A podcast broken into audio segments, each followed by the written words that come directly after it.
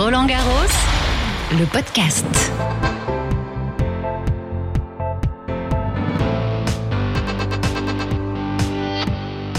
Bonjour à toutes et à tous, soyez les bienvenus dans votre rendez-vous quotidien.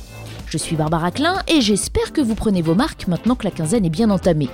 L'exploration continue. Chaque jour, je vous fais découvrir tout ce qu'on ne voit pas, tout ce qu'on n'entend pas quand on suit les matchs à la télévision ou à la radio. Bienvenue dans l'envers du décor. La vie après la carrière sportive. Voilà le thème qu'on évoque aujourd'hui. Parce que dans les allées de Roland Garros, on croise aussi les champions d'avant, celles et ceux qui ont fait vibrer d'autres générations de fans de tennis. Parmi eux, il y a Fabrice Santoro. Vous vous souvenez? Le joueur qui s'était fait remarquer par sa prise de raquette à deux mains, aussi bien en revers qu'en coup droit. Il garde à ce jour l'un des meilleurs palmarès français, 6 titres sur 12 finales jouées et la 17e place mondiale. Rencontre avec celui qui conserve l'une des carrières professionnelles les plus longues, avec 20 ans sur le circuit.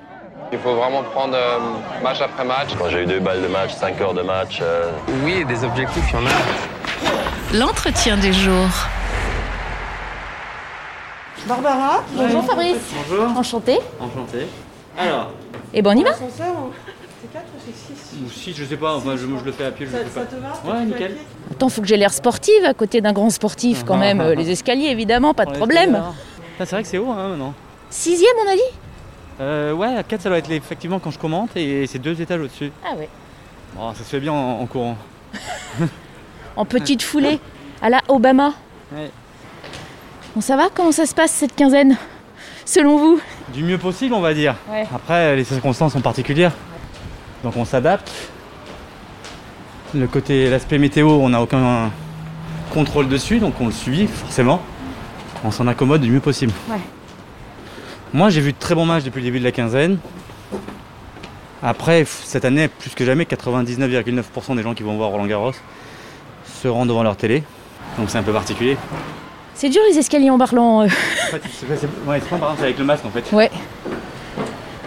Alors là, nous sommes au quatrième, donc euh, c'est l'endroit euh, où je commente. On a la cabine. Il y a un deuxième étage de cabine au cinquième. Donc à 11h, vous êtes en poste euh, aux commentaires Ouais, exactement. Alors nous voilà arrivés au sixième étage. On voit donc euh, les cours annexes bâchés puisqu'il pleut ce matin. On a pris de la hauteur. C'est toujours mieux. Alors nous voilà au-dessus des tribunes du Philippe Chatrier. Le cours est actuellement couvert et il y a un entraînement. Beaucoup de monde sur la terre battue là. Pour une fois, on est content d'être tout en haut. hein. Exactement. Belle vue du cours central, avec euh, particularité sur ce, ce cours Philippe Chatrier ce matin, c'est qu'il y a euh, quatre joueurs qui s'échauffent. Femmes et hommes euh, tapent la balle ensemble, donc c'est bien, j'aime bien l'idée. C'est vrai, c'est rare? Très très rare. Pourquoi? Parce que les, les hommes s'en- s'entraînent entre eux et puis les femmes entre elles. Euh, Mais là, c'est lié à, à la météo, le fait d'avoir un seul cours jouable en ce moment, puisqu'il pleut. euh, et seul le cours Philippe Chatrier, donc avec ce nouveau toit, euh, est praticable. Ça ne nuit pas à l'entraînement en tout cas. Non. Non, ce sont des, des- des échanges de balles en ligne, il n'y a pas de déplacement. C'est euh, des gammes comme ferait un pianiste, donc c'est voilà. C'est tout à fait euh, possible. Ok, hop, allez-y. Et ça, qu'est-ce que c'est cet endroit? C'est le bar de la presse. On est vraiment au nouveau bar de la presse qui a une magnifique vue sur le cours central. Donc très agréable euh, pour euh, les journalistes venus du monde entier. Bonjour. Bonjour. Est-ce que vous voulez quelque chose? Je veux bien un crème s'il vous plaît. Monsieur Un double espresso s'il vous plaît. Très bien. Est-ce que vous souhaitez une viennoiserie, quelque chose? Non Merci. Merci. On est sportif, hein, pas de viennoiserie. Un peu de diète quand même. Pas faire n'importe quoi. Parlons un peu donc de ce rôle que vous avez désormais. Donc vous nous avez dit il y a le commentaire et puis il y a les interviews aussi. L'idée est d'aller euh, de partager mon, mon expérience, d'échanger sur ma vision des matchs. Alors d'une part les commentaires euh, pour une chaîne anglaise qui me fait confiance depuis 9 ans maintenant. C'est un vrai challenge pour moi de commenter des matchs de 2, 3, 4 heures en anglais parce que forcément euh, je n'ai pas le même vocabulaire et la même qu'en français. Mais je fais de mon mieux et ils sont assez satisfaits donc ça ça me fait vraiment plaisir. Peut-être le plus gros challenge de l'année. avec ces questions évidemment aussi en, anglais de la part de, de Fabrice Santoro, qui traduit évidemment en anglais pour euh, le monde entier. Par ailleurs, j'interviewe les joueurs après leur match sur le- les, les deux principaux cours, le Philippe Chatrier et le Suzanne Langlais. Donc ça, c'est vraiment une réaction à, à chaud des, des, des, joueurs quelques minutes après la balle de match, essayer d'aller chercher euh, une analyse, leur vision du match, peut-être sur la première question, euh, des émotions sur la deuxième, et puis euh, pourquoi pas un peu de légèreté sur la troisième. Le public a été fantastique avec toi. Et j'imagine qu'au tour suivant, tu auras besoin du soutien du public français. Ouais, c'est clair. mais euh, c'est vrai qu'au final, vous n'êtes pas beaucoup, mais vous faites autant de bruit que quand c'est plein, donc il y a un truc qui va pas. Thanks to all of you for coming and support uh, both players. Caroline, c'était un plaisir de te voir jouer une nouvelle fois sur ce cours. Il y a un vrai échange aussi entre vous. Euh, on l'a vu avec Vavrinka il, il, y a deux jours, il vous a aussi tutoyé. Il a, dans le commentaire, on sentait qu'il qu vous faisait aussi des éloges sur votre euh, parcours. C'est des moments euh, avec des joueurs que vous connaissez où il y a plus que juste une analyse. Oui, bah alors même si le temps ne joue pas en ma faveur, lorsque j'ai commencé cette mission, c'est vrai que j'avais quasiment affronté tous les joueurs, donc je les connaissais. On, on, et le fait de, de, voir débarquer sur le terrain euh, une tête euh, qu'ils connaissent et puis un, gars avec qui ils ont déjà échangé, ça les rassure. Ils savent que je suis pas là pour les piéger. Je suis là pour aller chercher encore une fois une réaction ou des et des émotions. Et comme il y, a, cette relation de confiance qui existe déjà, ils ont tendance à, se livrer bien plus qu'avec un, journaliste. Sur le contexte de cette année 2020, on en a parlé un petit peu en, montant. Certains, puisque je pose la question à des visiteurs, nous disent quand on aime le tennis, on aime le tennis quoi qu'il arrive et, quel que soit le moment de l'année où il se déroule. Est-ce que vous partagez ce sentiment Est-ce que pour vous, le, le, les changements que ça impose, les conditions sanitaires, la restriction de public a un vrai euh, impact? Clairement, le décor est différent. Les allées sont vides, les tribunes sont en grande partie désertes. Mais euh, ça, c'est voir le, verre à moitié vide. Moi, je préfère le voir à moitié plein. On a une édition de Roland Garros euh, 2020 dans un contexte difficile. Euh, cette édition était incertaine, elle aurait pu être annulée. Finalement, elle a lieu. On a tous les meilleurs joueurs du monde, euh, hormis Roger Federer qui s'est opéré du genou. On a euh, des téléspectateurs euh, dans le monde entier qui suivent l'événement et euh, qui, devant leur écran, quelque part, se rendent peu ou pas compte de l'ambiance qu'il y a dans le stade. Ils sont devant leur télé et j'ai des retours hein, d'amis qui habitent un petit peu dans, différents pays et qui me disent bah, nous, devant notre télé, qu'est-ce qu'on voit? On voit des matchs de tennis entre voilà, deux joueurs, bon, comme d'habitude. Ça joue bien, c'est agréable. Euh, il y a des matchs euh, disputés avec des émotions, avec du suspense, et finalement, ils prennent beaucoup de plaisir à regarder. Et finalement, le jeu en lui-même, il n'est pas tellement différent. On en a beaucoup parlé avant que ça commence, d'une terre qui sera plus lourde, euh, de balles qui sont différentes aussi. Est-ce que vous, vous avez l'impression de voir un jeu qui est différent techniquement? Techniquement, non. Après, après sur, euh, le plan tactique ou dans le déroulement des parties, oui, il y, a y a, une, belle différence quand même parce que on voit des joueurs qui forcent plus, certains qui sont un peu moins puissants ont plus de mal à faire la différence. Qui force plus, ça veut dire quoi? C'est juste en, en, termes de puissance? Ouais, ouais, ça veut dire que ce sont des, des joueurs qui, euh, d'ordinaire, jouent assez relâchés et puis là, ils ont du mal à, à faire la différence dans, dans, dans, les frappes parce que la balle ne sort pas assez vite de leur raquette. Donc euh, ils doivent utiliser un peu plus les muscles. Et, mais c'est pas facile de trouver le bon équilibre parce que parfois quand on utilise plus les muscles, on se raidit. Quand on se raidit, on perd en puissance. Enfin, c'est pas c'est un, un équilibre qui est pas évident à trouver. Un petit café quand même. Bien sûr, plusieurs même. Il y a le, le, temps aussi qui est plus frais. Des joueurs, des joueuses s'en sont inquiétés au, au, début de tournoi aussi. Euh, on parlait du corps qui se raidit. Euh, Est-ce que ça aussi vous le voyez sur euh, la physiologie des, des, athlètes? Moi je parlerais plus des conditions de jeu, des terrains lourds, des terrains humides, une balle qui, qui est ralentie parce qu'elle prend un peu, elle prend forcément l'humidité et, et, donc elle, elle voyage moins vite dans l'air. Après, en ce qui concerne les joueurs qui disent qu'il fait froid, euh, enfin, il faut pas exagérer non plus. Il fait entre, entre 14 et 20 degrés. Euh, on joue pas au pôle Nord. Hein. Certains ont dit qu'il fait très froid. Oui, bah, ils sont très sensibles. on a une très belle vue.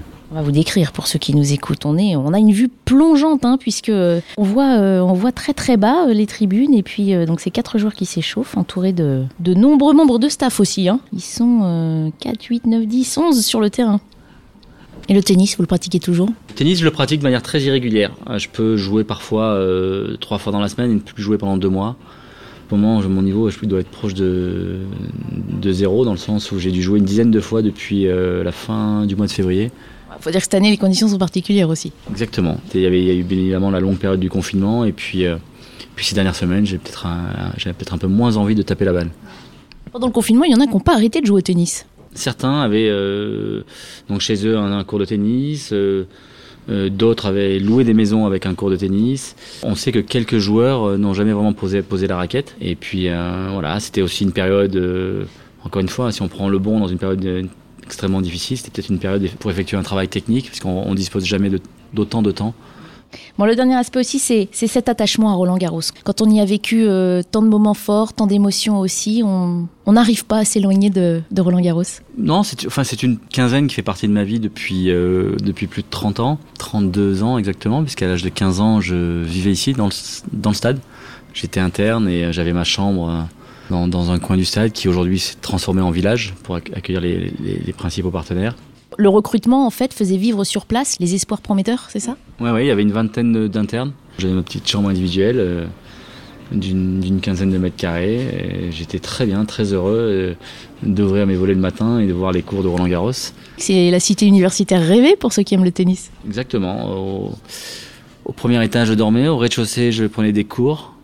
Euh, au moins un, j'avais la salle de muscu et au moins deux, les cours de tennis. Donc ma vie se résumait en quatre étages. Et pendant combien de temps vous êtes resté là? Deux ans. Deux ans et ensuite j'ai pris un appartement pas très loin du stade. Et tout ça, ça a été transféré où maintenant? Port d'Auteuil, à 500 mètres du stade à peine. Après, j'ai eu l'occasion de disputer le tournoi à 20 reprises, donc ce n'est pas rien. Et puis, depuis une dizaine d'années, euh, speaker, commentateur, euh, je participe également au Trophée des légendes, qui a malheureusement été annulé cette année. Donc euh, oui, cette quinzaine de Roland Garros, c'est assez magique. Et je suis, je suis content d'être là cette année, peu importe le contexte. Merci beaucoup. Merci à vous. Bon café et bonne journée. Vous aussi. Et c'est à ce moment-là, alors qu'on venait de se dire au revoir, que Jim Courir est arrivé, s'approchant lui aussi de la vitre donnant sur le châtrier pour tenter de reconnaître les joueurs à l'entraînement. Ça va, Jim? Caroline, qui... c'est qui le, le blanc? J'ai pas trouvé. J'ai pas trouvé. non. Ah Non. Je sais pas. Quand t'avais, a perdu, Azarenka a perdu. Ouais. C'est euh, Anisimova. Ah oui. Ah, Même vous, vous avez du mal à les reconnaître, ça me rassure. C'était Jim Courir, qui est passé prendre un café lui aussi. C'est avec Jim que je commente à 11h. Il vient vous chercher, peut-être il vous surveille un petit peu. Il vient checker si, si je suis euh, ponctuel. Lui demande. Thank you, nice to see you. Alors, c'est quoi le petit déj de Jim Courir? Breakfast is a banana and a chocolate croissant. Pain Nice. chocolat. French style. Look, is fit or not? Very fit, hein? J'ai déjà I'm- pris un café. Je suis prêt et impatient. On va voir du beau tennis C'est comment de travailler avec Fabrice? Well, it's a real labor. It's Pour tout vous dire, c'est difficile. Uh, Heureusement, il m'épaule. Uh, Non, sérieusement, c'est très sympa de travailler avec quelqu'un que vous respectez, qui connaît le jeu, qui comprend les joueurs et éprouve beaucoup d'empathie à leur égard. J'aime beaucoup parler tennis avec uh, Fabrice. Et son anglais? It's better than my French. Meilleur que mon français, shot. et de loin. Fabrice? Euh, une dernière question en français, Jim? Ah oui, ok. Allez, pas en français si, si, si vous voulez. Allez. parle mieux français que moi. Non, non, c'est vrai, c'est c'est pas vrai. Non, non, c'est pas vrai. Mais je essaie, comme vous, on essaie. Ça va, Jim? Vous êtes content d'être à Roland Garros, même en, même en octobre? Ah oui, très, très content. C'est bizarre cette année, c'est clair, de- d'être ici euh, dans l'automne. C'est c'est très étrange, mais quand même, c'est, euh, ça me plaît beaucoup de voir le, le tennis ici à Roland. Le, nouveau stade est extraordinaire. Donc, on va voir. hein. Ça commence euh, à tout de suite. Good luck Allez, merci. Merci. J'arrive, Jim. À tout de suite. Allez au boulot, merci. Fabrice, bonne journée, bon tournoi, peut-être à bientôt. Je suis redescendue au quatrième étage, étage des cabines occupées par les commentateurs. Alors, France Télévisions, RTBF, ITV. Ah, c'est ici. Ah, Jim Courir est déjà installé dans la cabine. À côté de lui, une chaise que Fabrice Santoro va occuper d'ici quelques minutes. Je ne peux malheureusement pas entrer pour ne pas perturber la concentration des commentateurs avant le match. Deux commentateurs, deux chaises devant un, un bureau, deux ordinateurs et puis cette magnifique baie vitrée qui donne sur le cours. On va les laisser travailler. Et au quatrième étage, je tombe sur euh, Bruno Quez. Bonjour. Barbara, bonjour. Vous occupez, vous, la cabine euh, située juste à côté de celle de Jim Courir et Fabrice Santoro. 404 la cabine, vue sur le central, euh, excellent angle, ça fait à peu près 18 mètres carrés, c'est magnifique. Et c'est pour la RTBF. Vous nous faites visiter Avec plaisir, à l'entrée. Alors la RTBF, il faut quand même l'expliquer, hein, c'est la radio-télévision belge francophone. hein, donc. Et on a cette magnifique cabine, elle devait être occupée par les commentateurs belges qui n'ont pas pu venir pour cause de Covid. Donc nous, on occupe la cabine et euh, on a une vue magnifique sur le central. Vous êtes deux dans un espace qui fait... euh, 18-20 mètres carrés, hein. on va demander à Stéphane Plaza, mais je pense que ça fait 18-20 mètres carrés. On pourrait jouer au tennis ou au paddle hein, dans cette cabine. C'est vrai qu'il y a une, une cloison à moitié transparente. Conditions sanitaires obligent pour, pour un peu euh, séparer. Donc il y a deux bureaux. On va s'avancer un petit peu. Des très belles télés et on a tout l'équipement quand même des commentateurs avec les écrans statistiques, les infos en direct, les interviews en direct. Non, non, c'est très très bien équipé. Et puis il y a cette vue, donc imprenable, plongeante sur euh, le Philippe Chatrier. Ouais, une vue extraordinaire. Alors, seul truc un tout petit peu énervant, c'est qu'il y a un décalage entre l'écran qui nous fait vivre le central et l'action elle-même. Donc, il vaut mieux sur quand même l'action elle-même. On est un tout petit peu en avance. C'est vrai qu'on se demande même pourquoi vous avez un téléviseur pour suivre le match, puisque vous l'avez sous les yeux. Alors, je peux vous l'expliquer, c'est que lorsque l'on commente, il y a la réalisation télé qui fait des gros plans sur un tel. Bon, c'est vrai que c'est mieux d'avoir l'image de la télé pour pouvoir réagir aux images. On va préciser pour ceux qui nous écoutent, il est 11h moins 2-3 minutes, donc les spectateurs euh, prennent place dans les tribunes basses. C'est l'avantage aussi de cette année, il y a beaucoup moins de monde et donc le public est autorisé à s'asseoir tout en bas. Les privilégiés sont vraiment des privilégiés très chanceux parce qu'on peut voir le tennis vraiment de très très près, ce qui n'est pas donné à tout le monde à Roland Garros dans une année normale. Et donc cette cabine, vous l'avez un petit peu euh, aménagée. J'ai trouvé des très belles photos dans le magazine officiel du tournoi. Donc vous avez Yaya Doumbia, hein, ça c'est un, un, joueur mythique qui était euh, du Sénégal. Et puis euh, vous avez également euh, ben, la gagnante de l'année dernière, Ashley Barty. Vous avez Marie Pierce pour rappeler les souvenirs. Marie Pierce qui doit nous accorder une interview pour la télé belge. Il y a également ben, Rafa Nadal qui est là. Très joli portrait en noir et blanc. Et alors, je devrais avoir logiquement le poster de l'affiche officielle de 2020. C'est en, en à l'étude et ça va évidemment égayer encore plus cette cabine. Oui, parce qu'on précise, les murs sont noirs, unis. Vous y avez donc mis des, des petites photos qui donnent la, la teinte euh, tennistique. Bon, vous êtes bien là, hein? Super bien. Eh ben, merci pour cette visite. Eh ben, avec plaisir, bah, bah, quand vous voulez, vous pouvez revenir avec vue sur le central pour avoir un petit parfum belge de ce Roland Garros. Je n'hésiterai pas, merci.